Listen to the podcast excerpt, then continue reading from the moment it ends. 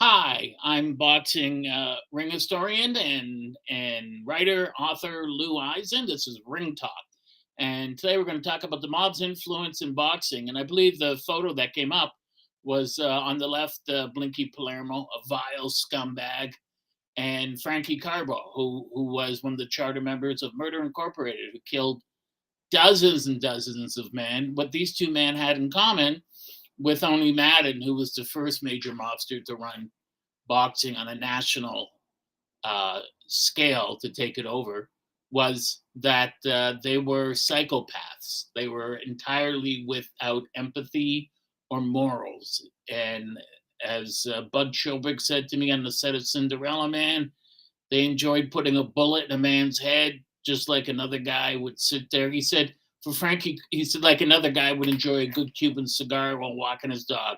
He also said, for Frankie Carbo, killing to him, he said, mattered as much as he said, you know, when you're reading your morning paper and you're having eggs for breakfast, and as you're eating and you spill a bit of eggs on the paper, you wipe it off, but you don't give a damn. He said, that's how Frankie felt about killing.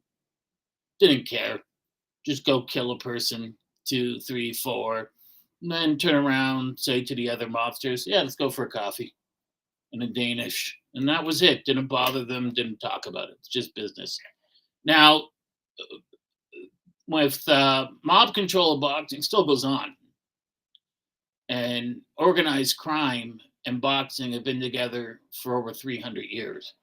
Uh, first fights that we believe were fixed happened in Britain in the mid to late 1700s.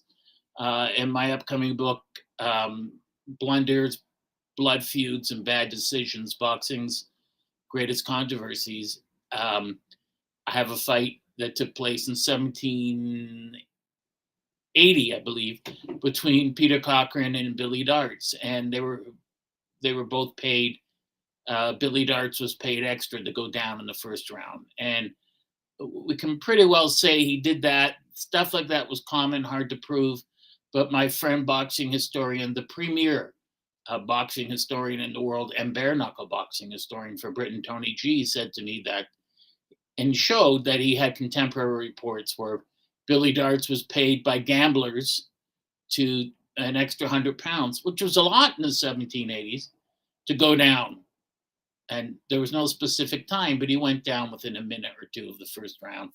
And this wasn't a prize fight like you see today. This was way up on a stage, and they didn't have gloves, and the other guy put him in a headlock and rammed his head into the turnbuckle, and you could do all sorts of things like that back then. And and he won, and it didn't come out till later on. And of course, who benefited as always? The gamblers, the mobsters benefited, but the fighters didn't because uh, they got paid for their malfeasance, but no one wanted to, you know, book them again to fight. Uh, they did find a couple of fights, but you know, for next to nothing. So the way we know fixed fights today and mob control, of course, that started in 1921. Now, three things came together all at once to create this perfect storm to allow the mafia to move in and control boxing.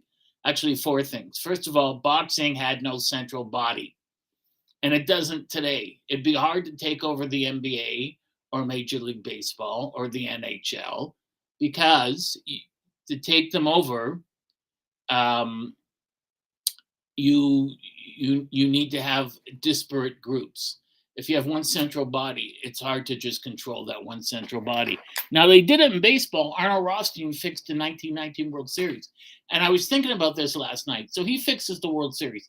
Now you're thinking, how could a mobster go and say, "Okay, you guys, you know, you're the best," and the White Sox were the best baseball team, and this relates to boxing by 30 games.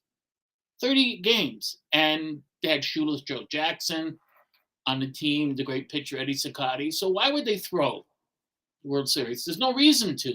You know, you're going to make extra money, except you weren't. They had a, a parsimonious, very stingy, cheap, thieving line owner in Charles Comiskey. So Comiskey forced them to pay for cleaning their own uniforms after games. They refused. They wore dirty, stinky uniforms until he said he would pay, and then eventually he took it out of their paychecks.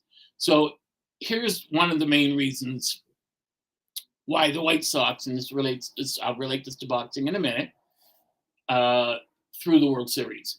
Eddie Cicotti, their pitcher, was going to get a $10,000 bonus if he won 30 games. He won 29 games. And after he won 29 games, he had 15 more starts. This was the beginning of August. From the beginning of August and into September, Comiskey sat him down for all 15 starts. So at the end of the season, he goes into the office and Eddie Cicotti says, "Listen, I own. I, you should give me that money, but you didn't win 30 games. Right? I won 29, but I had 15 starts. I would have won at least one of them, and that would have given me the bonus. But you didn't win one of them because you didn't play them, right? Because you didn't let me. And by treating his players like that, you know, he would say to a player, if you get 20 home runs, I'll give you a $10,000 bonus. And then he would change the two to a three on the contract. He could see that he did it. I said 30. No, I have the original contract. It's 20 here. You type this up. Right. Well, that was a mistake. It's now 30, so you don't get the money. And doing this to all the players who were the best players in the league in all of baseball, they had enough. So the gamblers knew this. And Arnold Rothstein went and said, listen, I'm going to give you 150, 200 grand to split between the nine of you, and you'll get 10, 15, 20 grand each, and you'll throw the World Series. And Cincinnati was a huge underdog, and that's how the mob makes their money. They'll bet on the underdog. And so, you know, before the first game, here's here's each guy's supposed to get 10 grand. You know, here's 70 grand. He takes the money and seven players get 10 grand. Shoeless Joe took the money and and he gets they all get the money. But there's still a couple more players plus bench players that didn't get the money. And so that was just the first payment. They're supposed to get more payments.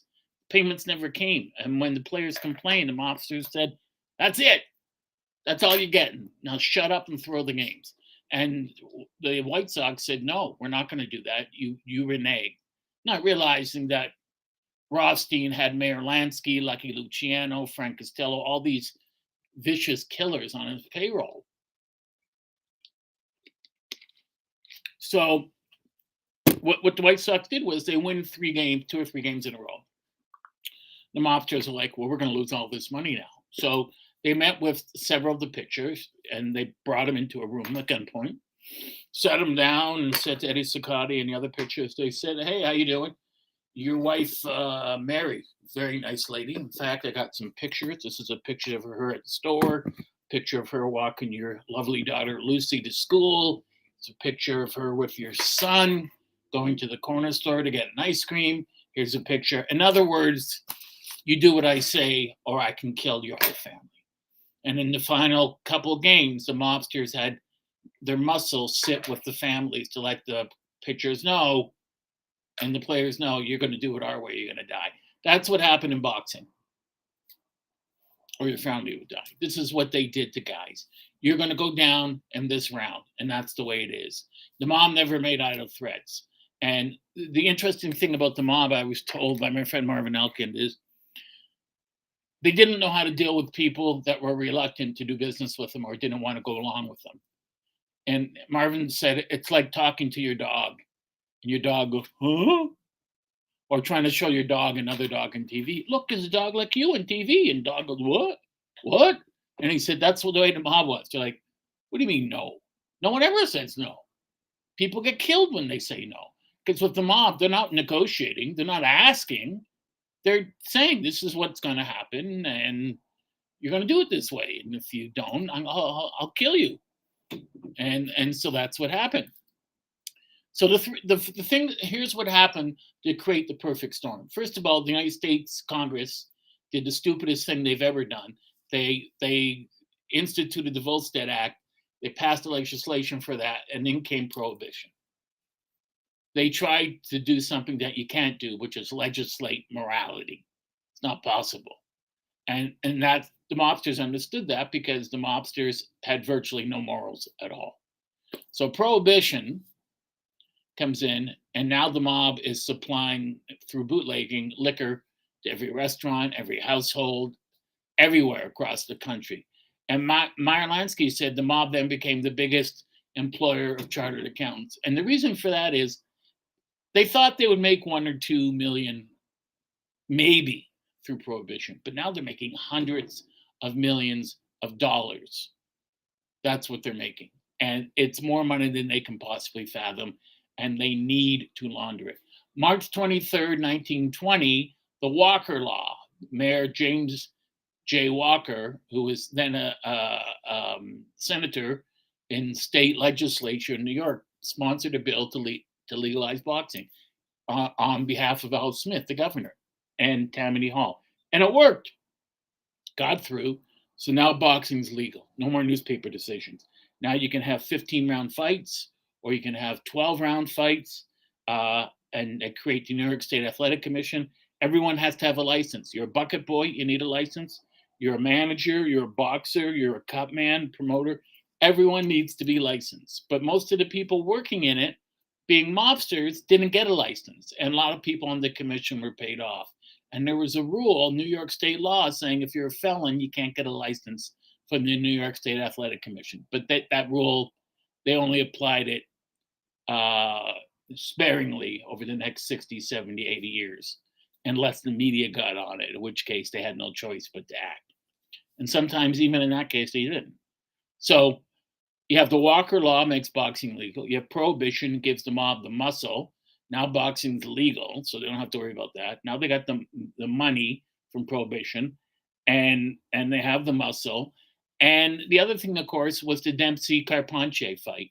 Now, before in 1921, before the Dempsey Carpentier fight, right up until Jess Willard, let's say, guys, you know, Tommy Burns, when he fought Jack Johnson in 1908, got 30 grand. That was a lot of money back then. And he asked for that because, and he was right to do so because Johnson was the best heavyweight around.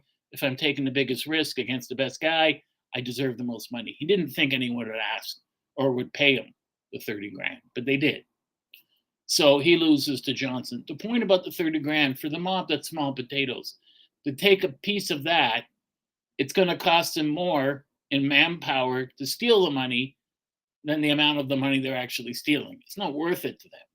But then when Dempsey comes in and you start seeing these million dollar gates, now with Carpentier, the gate was 1,789,000. But when you add in all the concessions and all the drinks sold and the publicity and all that, it's well over 2 million, almost 3 million. At that point, the mob's interested. That's the kind of money we like. We can use that. And so the problem at that point is you have the manager or the promoter, excuse me, Tex Rickard. He wants to put on this fight and he's got to pay the fighters up front. Fighters aren't to, still in Canadian boxing, a lot of times, although they're supposed to pay up front, what they do here in Canada is we'll pay you off the gate receipts, which is, that's just not professional and it never works. You have to have the money up front. So Dempsey's the champion. He's going to get upwards of a million bucks, you know, eight, 900 grand. Carpentier's going to get a couple hundred grand, but they want it up front. Plus, they need the money for uh, uh, money for uh, extra money for training camps. And Rickard had a problem. He had so many ticket sales, he didn't have a stadium big enough. He had to build one. And who had the disposable income then to build? Well, the mob. Mob's making hundreds of millions of dollars off of prohibition.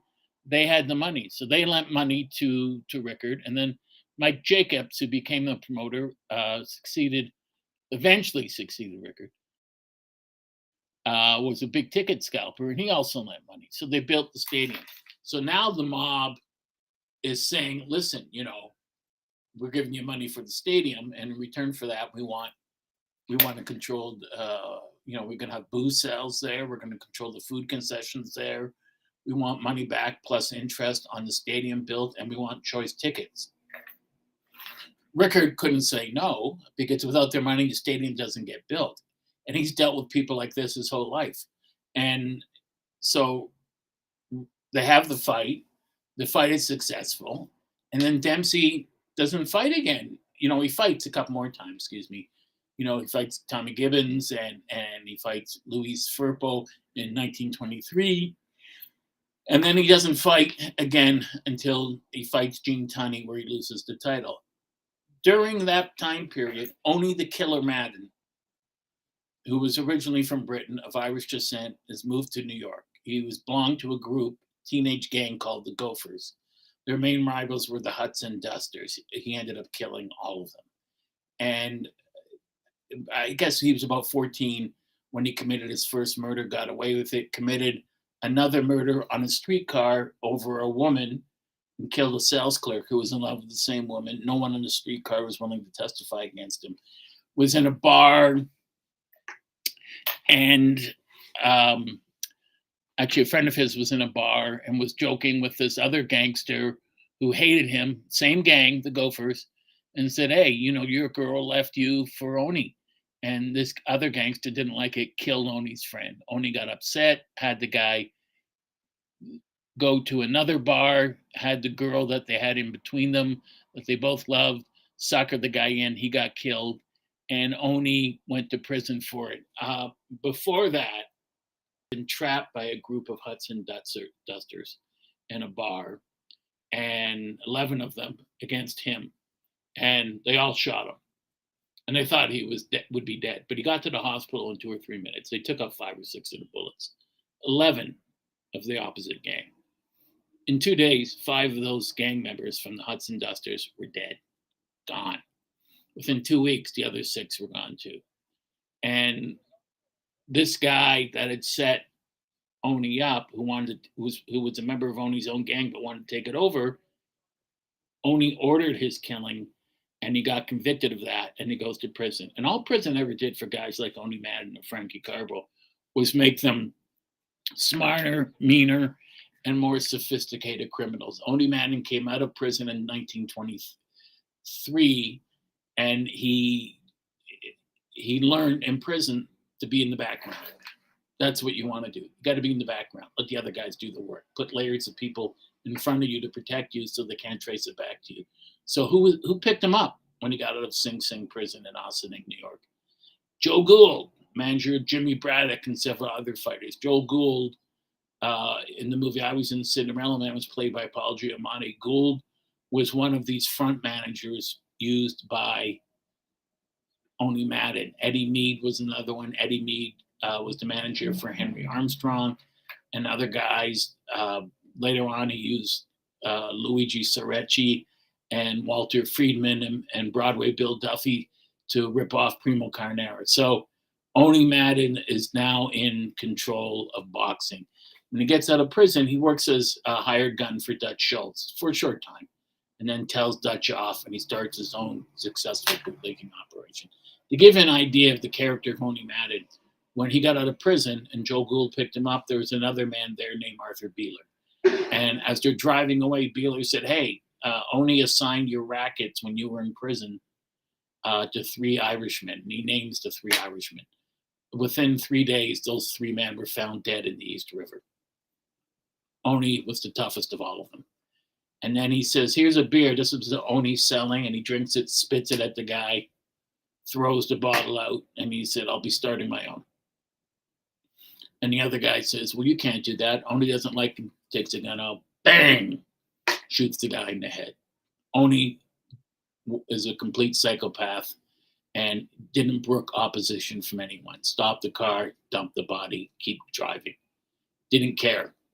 Didn't bother him, didn't give him a second thought a friend of mine who knew him. I, I, mean, I know a lot of people that met him when he was much older in the 60s, 1960s, when he was forced in 1935 because of parole violations to leave New York, moved to Hot Springs, Arkansas, where his full time nurse uh, at the end of his life was Bill Clinton's mom. Uh, they said this was a man completely without humanity. You know, he could see a dog get hit by a car or somebody threaten an old lady or a girl fall off a bike and hit her head. Didn't bother him, didn't change his day at all. So Owney's taking over boxing and he starts by controlling these various fighters, right? He's he's saying to this fighter and to their managers, you know, because he ran boxing in New York and he was smart. One of the things he did was he allied himself with um, uh, Charlie Lucky Luciano and and um, Arnold the Big Brain Big Brain Rothstein, um, Meyer Lansky, Frank Costello, all these guys and all their organizations and muscle he had behind him. So basically, when you when you wanted to fight New York, you had to come visit Owney Madden, and he would tell you what it's going to be. And the only thing you could say is yes, sir, thank you, sir. That was it. He would say, okay, this is what's going to happen. You're going to fight this guy, this guy, and this guy. You're going to win this fight and this fight and lose that fight, but win the next fight. Um, I get 75% of everything you make. And to the manager, the same thing. I get 75% of everything you make from every fighter you manage.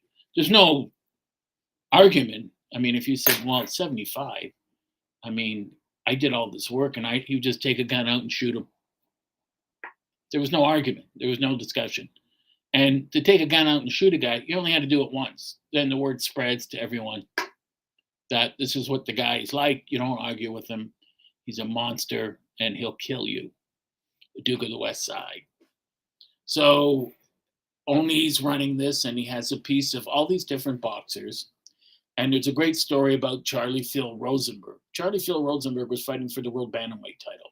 He was trained by the immortal Ray Arcel, who, who helped train Angelo Dundee, my mentor. And when Charlie Phil was getting ready, Charlie Phil Rosenberg was getting ready to fight for the world bantamweight title. Uh, he had a problem, which was he he he loved women, wine, and food, and in that order. So it was hard to keep him focused on training. So Ray and he was owned by Owney Madden. So Ray Arcel went to Owney and said, "What am I going to do? The champion's already beaten him twice in non-title fights. I can't you know, this is it's not worth letting the fight go forward if he's not going to make an effort. So Owney said, put him up on my apartment on Fifth Avenue, which they did, and I'll, I'll have my guys keep an eye on him. And Arcel stayed there, and then they also had Charlie Phil's mother come in and cook them nice Jewish meals. And in those days, you weighed in on the day of the fight. Fight was Saturday, but Arcel was smart. So on Wednesday, they weigh him in, you know, after breakfast, and he's 125 pounds. He's seven pounds over the limit. And, uh, you know, Owney hasn't placed his bet yet, but he knows what he's going to do. And Charlie, from Wednesday to Saturday evening, he didn't eat. He didn't eat the rest of Wednesday, didn't eat Thursday, Friday, Saturday. He would take sips of water and then spit it out. And come Saturday for the weigh-in Saturday morning, he's 118 pounds on the nose, but he looks terrible. He's extremely white, pallid, dehydrated. And of course, after he goes home, his mother makes him a big breakfast, and he has a nice big lunch, and he has a nice dinner, and he can't stop drinking water. And Owney says, "Well, this guy's not going to make it." So Owney puts 50 grand on the champ to stop him within 10. And Charlie Phil goes in the ring and he wins every round, beats the pants off the champion easily. And so when the fight's over, Arcel, uh, you know, comes. They go back to the dressing room. Arcel says, hands him a bag. This is your shirt and pants. Get get out of town. Get in a cab. Here's some money. Leave. Don't come back for a month or so. What? Just do it. Otherwise, if Owney sees you, you're as good as dead. Only a bet against his own fighter because he didn't think, based on what he had seen, that he could win. And if he would have seen him that night, he probably would have killed him. So Charlie Phil had to go to, to Long Island or Staten Island for a long time, for a month or a month and a half before he could actually come back into New York, and it had blown over. Now, one of the other uh, interesting things about Owney the Killer Madden was he was the one who, who, who did the blueprint. You know, he was the one who said, uh, "We take the money from the managers, we take the money from both fighters' purses, um, if the fighter we're having problems with the fighter or the manager, we can kill them. Uh, if they're too well known, we can just buy off the referee or the judges. That's what we can do. And or we can pay off people and the New York State Athletic Commission, uh, pay off the police. They could pay off anyone. That was his attitude. You could buy anyone off. Why not?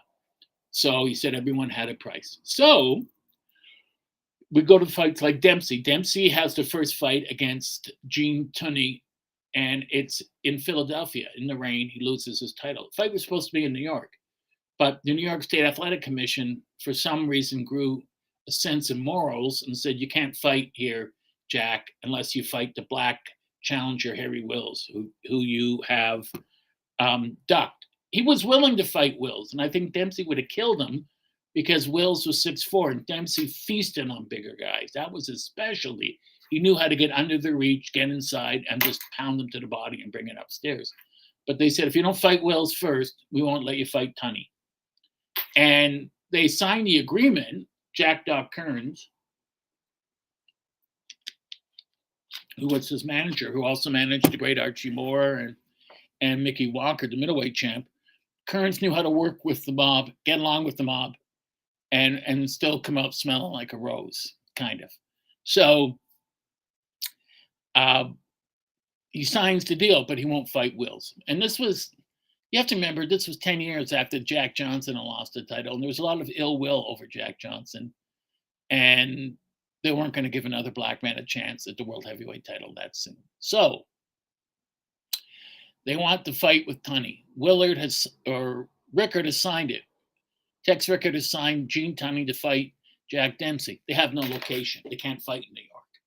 And what are we going to do? So Rickard doesn't know what to do. He's not going to call talk to New York State Boxing Commission because they're not in charge, and he's he can't do anything about it. So he's still on the line for paying Dempsey a, a million dollars and paying Tunney. He's agreed to that three, four hundred grand, five hundred grand. He, he can't back out of that. That's a signed contract. So it, what does he do? He calls Owney Madden. Owney says, "Okay, let me make a call." and he calls Boo Boo Hoff, Max Boo Boo Hoff in Philadelphia. Hoff says, Let me call you back in 10 minutes. What are the dates you can give me? And he gives him two or three dates. Hoff calls him back and says, I booked Sesqui Centennial Stadium in Philly on this date. That's when the fight will happen. And Madden says, Great, thank you. They call Will uh, they call Rickard. Don't worry about it. We got it booked for Philadelphia. The fight now moves to Philadelphia. That's where the fight's gonna be. They're gonna fight there. And of course, as I said, Rickard needed help, right? He's got to advance the money to Dempsey. He's got to advance the money to Tunney. He's got to pay for training camps. They said, well, let's take it out of Madison Square Garden funds. Well, I can't because I'm a promoter, but this fight's not being held at Madison Square Garden. You know, this has to come out of my pocket. And because he was a natural born gambler, he didn't have all that money on him at one time. So he's got to go to Owney Man for the money, and Boo Boo Hoff and Abner Longy Zwillman, who was a mobster from New Jersey, around New Jersey. So they get the money, and Hoff two times. First time he lends Tunney money for his training camp. So the interesting thing here, of course, is when it comes to the actual fight, Hoff said, "Listen, all I did was get you a different venue. It was important. I'm not going to demand 80%. Just give me five points off the gross receipts. That's fine. You know, and this was over a $2 million gate. So he gets his money. He's happy with that. Uh, Owney Madden gets his chunk from from Jack Doc Kearns. He gets it from Billy Gibson, who was Tunney's manager. Gibson also trained the great Benny Leonard, and and uh, Abner Longy Zwillman gets a piece, and the fight goes in Philadelphia. And of course, Dempsey hasn't fought in three years, and he's trained, but he's not really in fight shape, and he loses in the rain, and he really loses. He knows he's lost, and you know, a lot of people bet on Dempsey, but people like Owney Madden and other gangsters always had spies, excuse me, in the training camps. And these spies in the training camps are giving them daily updates, saying, yeah, Dempsey's physically in shape. He's not fat. Yes, he's sparring in this, but his timing is way off. He's rusty. He tires quickly.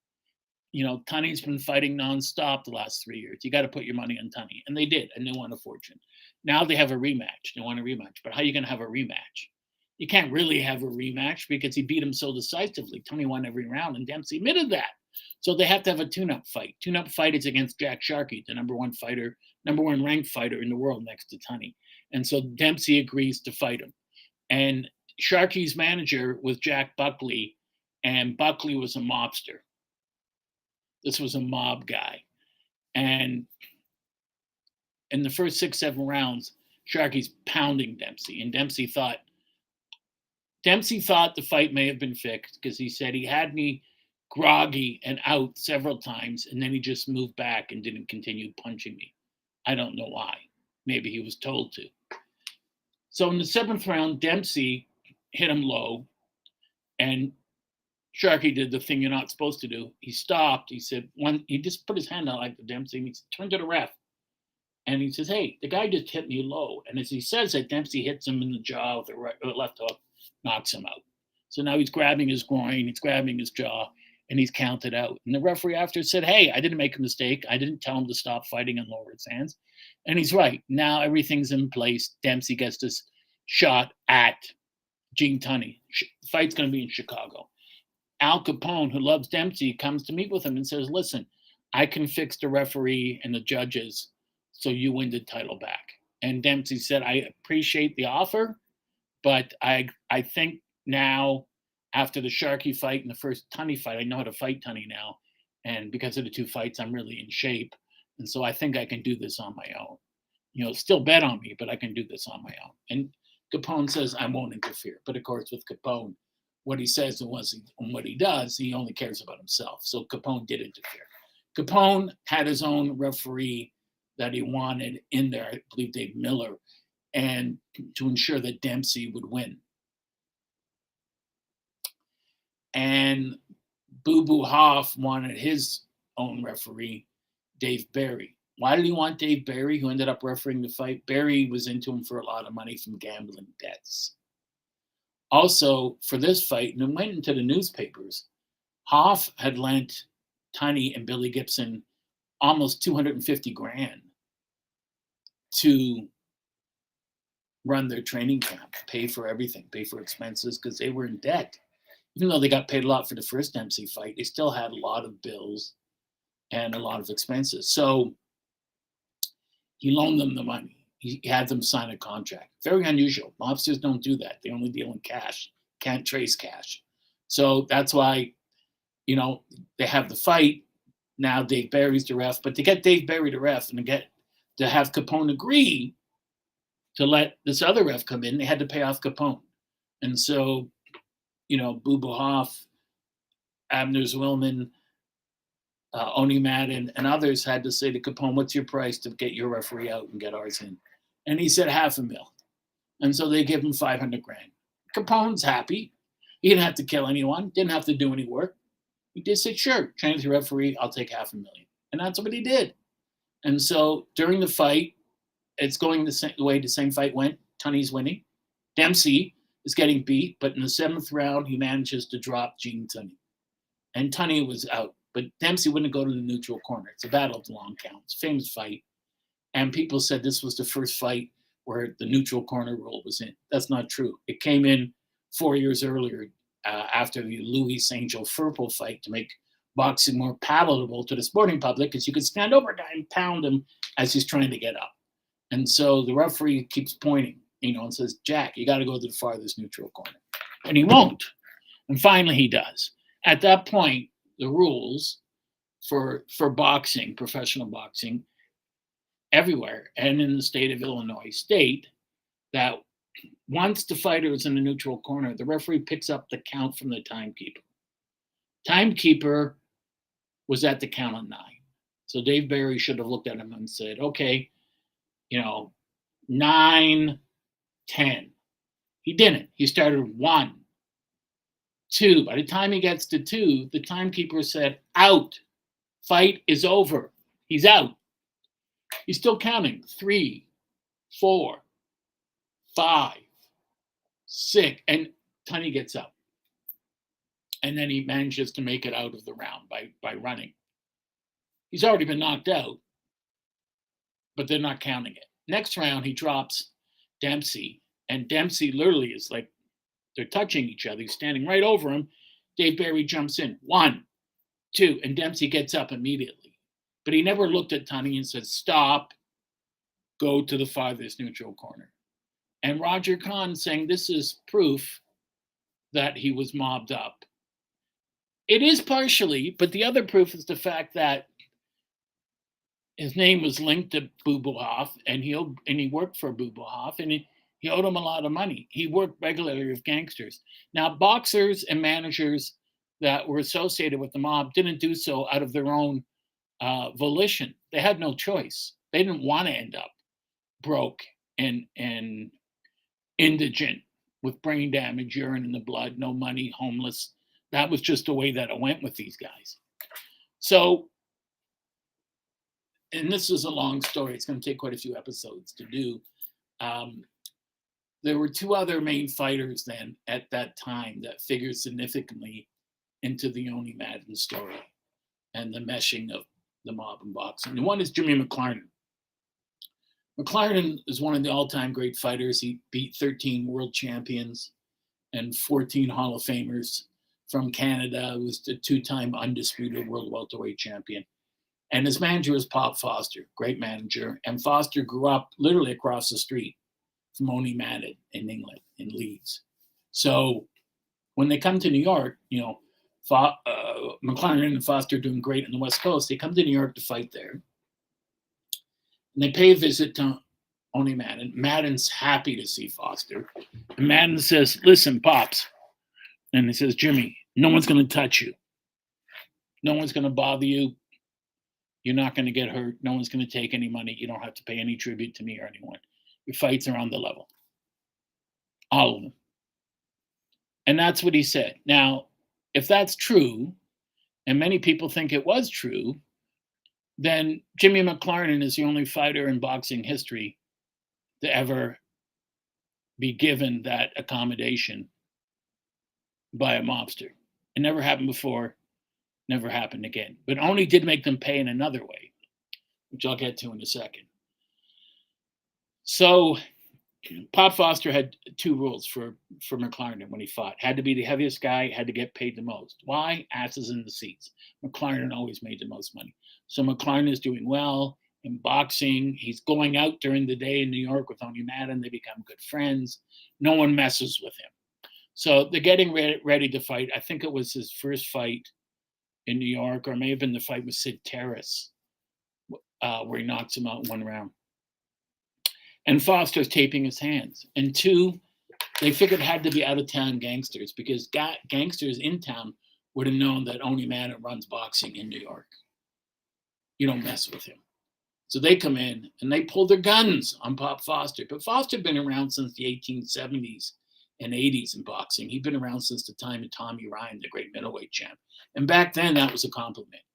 You know, back then, to saying this guy was as good as Tommy Ryan was like saying today, this guy was as good as Muhammad Ali or Joe Louis. So these guys pull guns on him and they said, We're taking your fighter. He belongs to us. And he said, I'm not the manager, which was a lie. I'm the trainer. That's all I do. And who's the manager? I don't know, but this is his number. Well, he gives him the direct line to Owney Madden. Can you imagine how stupid these guys are? They call up Owney Madden. Listen, you uh, and they could hear his English accent. You limey SOB, I'm going to tell you something. We're taking over your fighter and we're going to take his money and he's going to do what we say. And if you don't agree, we're going to come kill you. All Owney Madden says is, sure, uh, you're, where are you now? We're in the dressing room. Okay, I'll be there in uh, 10 minutes, sign the papers over. Okay, great. And these guys think, well, that was easy enough. And of course, 10 minutes later, door burst open. Owney Madden walks in with 10 guys. And the guys got their guns, still have their guns out, and they turn to look at Owney. And Owney said, I hate to disappoint you, but you're not even the first person or second or third person to point a gun at me today. Who do you think you're dealing with? Who the hell do you think you are? Do you know who I am? and these guys turn into Jackie Gleason, Hamid, ha, ha, ha, because I've seen his photo in the newspaper. You know, I'm Owney Madden. I am boxing. And they didn't call him Owney the Killer Madden for nothing. Now, the story goes that these two guys were not only never found again, they were never even seen leaving McLarnin's dressing room. Which means Madden's guys just not only killed them, but dismembered them and did whatever they did with them. They were never seen again. Owney Madden didn't take that from anyone. Didn't take it from Dutch Schultz. Even the Italian gangsters were afraid of Owney Madden and they backed off. The way Owney Madden subtracted, or not subtracted, exacted tribute from Jimmy McLarnin once McLarnin was fighting Barney Ross.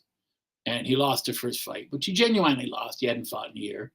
And McLarnin had the, the fighter's main bane, which was bad hands. And they have the second fight, and McLarnin wins. And McLarnin made uh, um, a strategic mistake. Before the third fight, this is taking place during the Great Depression. Everyone is broke. These fights are giving hope to everyone, but they're making tons of money. First fight, there was like 65, 70,000 people. Second fight, been rained out for three days, and still 35, 40,000 people showed up. So we get the third fight, and you know they're going to gross 60, 70,000 people. The gate's going to be in the hundreds of thousands. McLarnin's the golden goose. And McLarnin made the mistake of saying, I've been at this a long time. Uh, if I win this fight, I'm done. And it was a close fight. I've watched a fight many times. And for years, I thought, well, McLarnin won. But now that I've watched it recently, I don't think McLarnin won. I think Ross beat him. That's not the point. The point is, Owney Madden did not want to lose his golden goose. So McLarnin loses, and Madden says, Don't worry about it. Don't you worry about it. We'll give you a fourth fight and you'll get even more money. And meanwhile, uh, Madden's taking his money off the gross gate. So he's still making a lot of money. And off the fight and off the ancillary profits, even without ripping off uh, Jimmy McLarnin or Barney Ross. Barney Ross was connected because he had done work for Al Capone after his father had been murdered. And Capone just said, This isn't your line of work, Barney. You should be doing something else. This isn't for a nice boy like you. So he had a lot of mob connections. They all did. You couldn't avoid it if you were in boxing at the time. So uh, McLarnin fights two or three more times. And Madden says, okay, we'll get a fourth fight. And McLarnin quits. He said, nope, don't need it. He said, you only fight for two reasons glory or money. Never cared about the glory, don't need the money. He was already a millionaire several times over, and he held on to it. And he he didn't fight again. He three fights after the third Ross fight, that was it. He was done. What's he gonna do? What's Madden gonna do? He can't let his cash cow walk out the door. Well, lucky for him, in comes Primo Carnera, the saddest case in all of boxing history. There's a real big uh, misconception where people say, you know, Carnera was fine until he got to the States and they ripped all those gangsters, screwed him over. He was screwed over long before he got to the States. French gangsters took control of him. Uh, uh, Paul Journée, Leon Sée. And they, you know, they signed, he signed away 35% of himself to these guys in perpetuity. So he, he was illiterate. He didn't know what he was doing. So they bring him to the States, and he's met by Owney Madden, who signs Walter, Good Time Charlie Friedman to look after him, Big Bill Duffy, Louis Soresi, and they basically steal all of his money. All of McLarnin, or McLarnin, all of Primo Carnera's money. And they paid fighters off. Every fighter is paid off to lose. Occasionally, they allow a fight to be on the level. Fight would be on the level. And if it was, Carnera would lose. And Carnera ended up with nothing. I mean, he was, you know, you see the movie The Harder They Fall with uh, Humphrey Bogart. Bogart's not playing Jimmy Cannon, who they thought he was playing. He's playing the publicist Harold Conrad. And Rod Steiger's character, Nick Benko, is supposed to be um, Frankie Carbo. Of course, the problem with that is, is that Carnera wasn't part of Carbo's era. Carbo came in in the early 30s. Carnera belonged lock, stock, and barrel to Owney Madden. And Carnera has all these fights. Owney Madden's just stealing everything, stealing his entire purse. He stole so much money. He's he signed, he forced Carnera to sign the other 65% over to him. and then he sold pieces of Carnera to his gangster friends. And Carnera owned. Uh, Carnera ended up selling over 100% of himself. So you literally had a situation where he was fighting, getting 300 grand for a fight, and even though he's getting 300 grand, he comes out owing 500 grand because he's owed because he's signed so much of himself away. There were times where he had to stop fighting for the year because if he kept fighting, he'd go more in debt, even though he was supposed to be making money with each fight. And he wasn't. They just took all the money. And this happened quite often. Ike Williams told me at the Hall of Fame one time he signed for a TV fight to defend the lightweight title, and he was getting 80 grand, and he got a check for two grand. And when he complained to Blinky Palermo, Palermo put a gun in his mouth and said, Take the bullet or take the check. And so he took the check. Arthur King, the great Arthur King, who was the best lightweight in the world at one time, including Ike Williams, was signed by the mob at gunpoint off of Davey Yak from Toronto, his great manager, who was himself a tough guy. And Arthur King, when I spoke to him about what the mob had done to me, he said, I can't talk about it or think about it because if I did, I'd go down to the States again, get a gun, and kill them all. So this is the effect these people had on each other. So Carnera beats Jack Sharkey. Sharkey had already beaten him easily before, and and he was told by the mob go easy on him. So he beat him up, but he went easy on him. He didn't knock him out. So they have a rematch when Sharkey's the champ, and Sharkey gets knocked out, but he doesn't get knocked out. If you watch the tape, Carnera misses him with the right hand and then just shoves him like this with his forearm, and Sharkey goes whatever and dramatically falls to the canvas and he can't get up. And he denied forever. He denied forever that it was a fixed fight. No, it was a legit punch. But you know, three four months before he died, he figured I I'm terminal. It doesn't matter now. And all those guys are dead. He said, yeah, they came to me, put a gun to my head, and said, my guy wins in the seventh round, and or eighth round. And, you know, that was it, and that's what happened. That's how Carnera got the title. Carnera got the title because Sharkey took a dive. Now,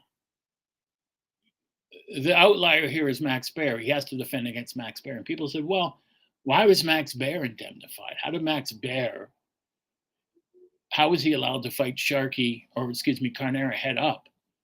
Because he would he was so much better than Carnera. Because the mob also had a piece of Baer. There was nothing Baer could do about it. If you wanted to fight for the title, the heavyweight title was owned by Owney Madden.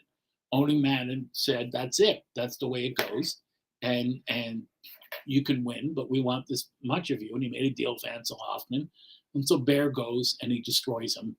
And Carnera was just used as a punching bag for the rest of his career for fighters on the way up. He went into wrestling, and Madden took money off of him. And in fact, Max Baer helped him get into wrestling, and and you know they hounded him until the day he died.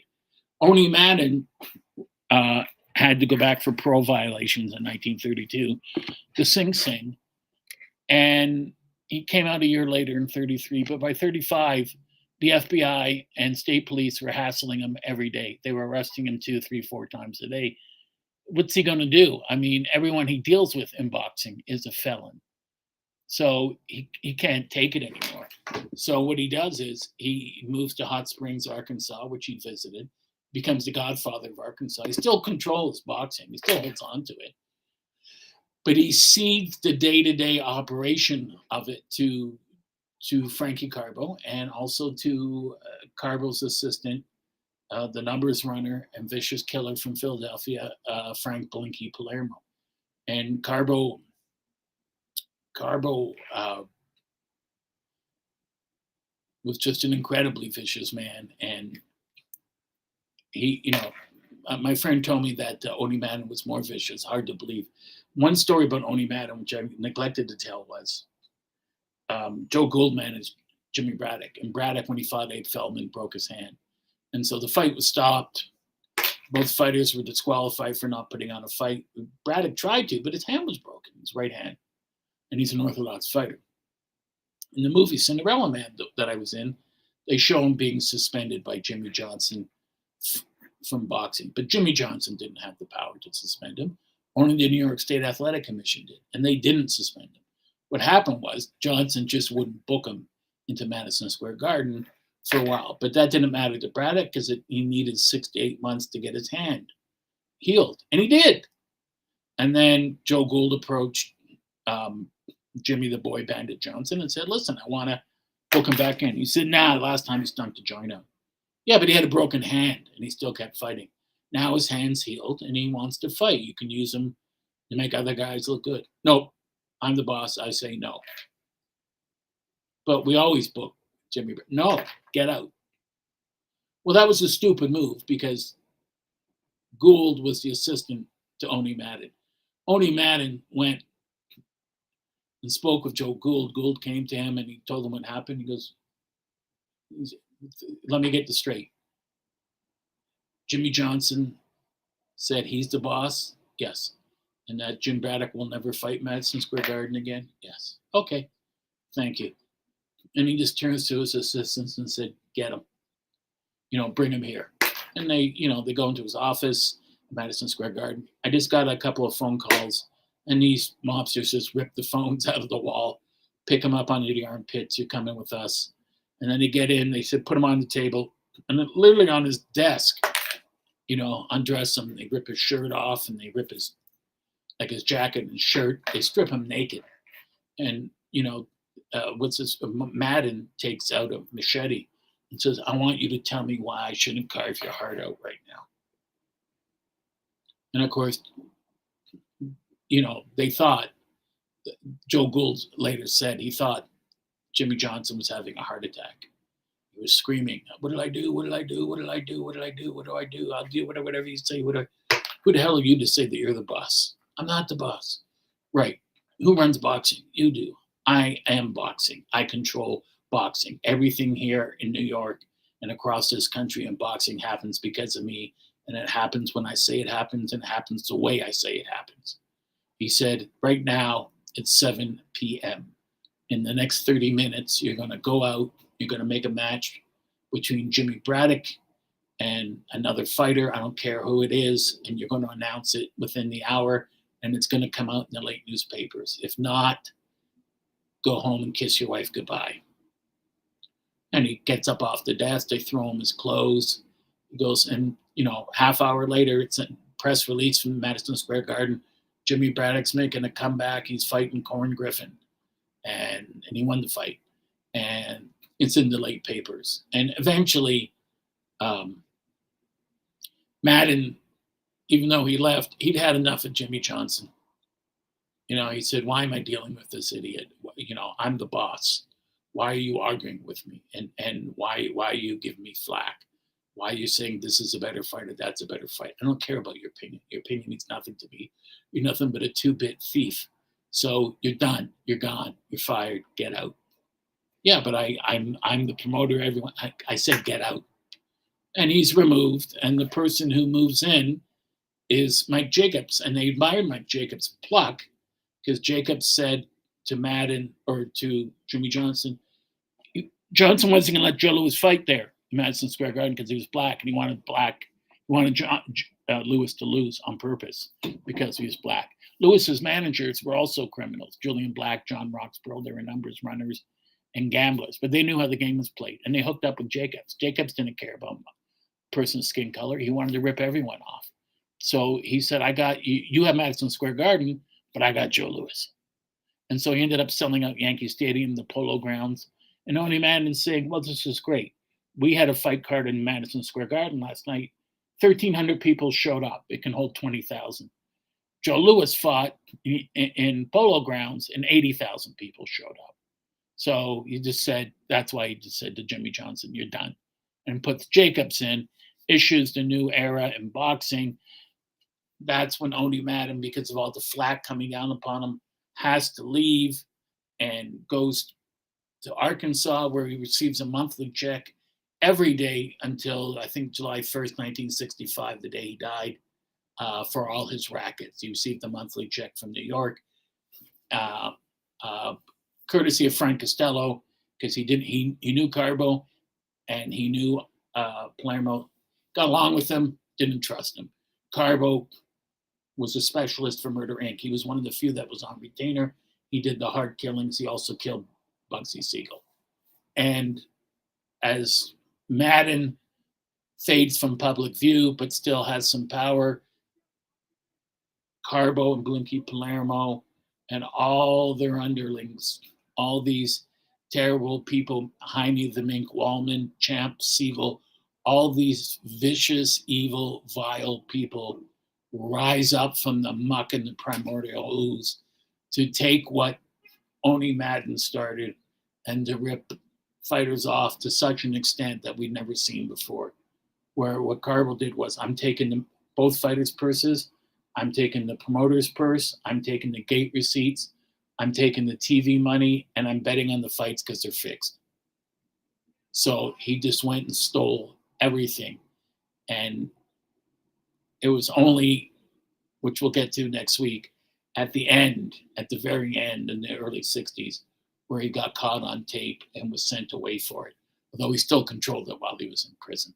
That's just a opening beginner's course on the history of the mob and boxing. If you want more, go to my Substack, loueisen, uh, once upon a time in the prize ring my first two installments are up of the mob and boxing or boxing and the mob and uh, i have a third installment coming up soon uh, it's worth checking out. You can get a monthly or weekly uh, or excuse me a monthly or a yearly subscription and uh, worth getting.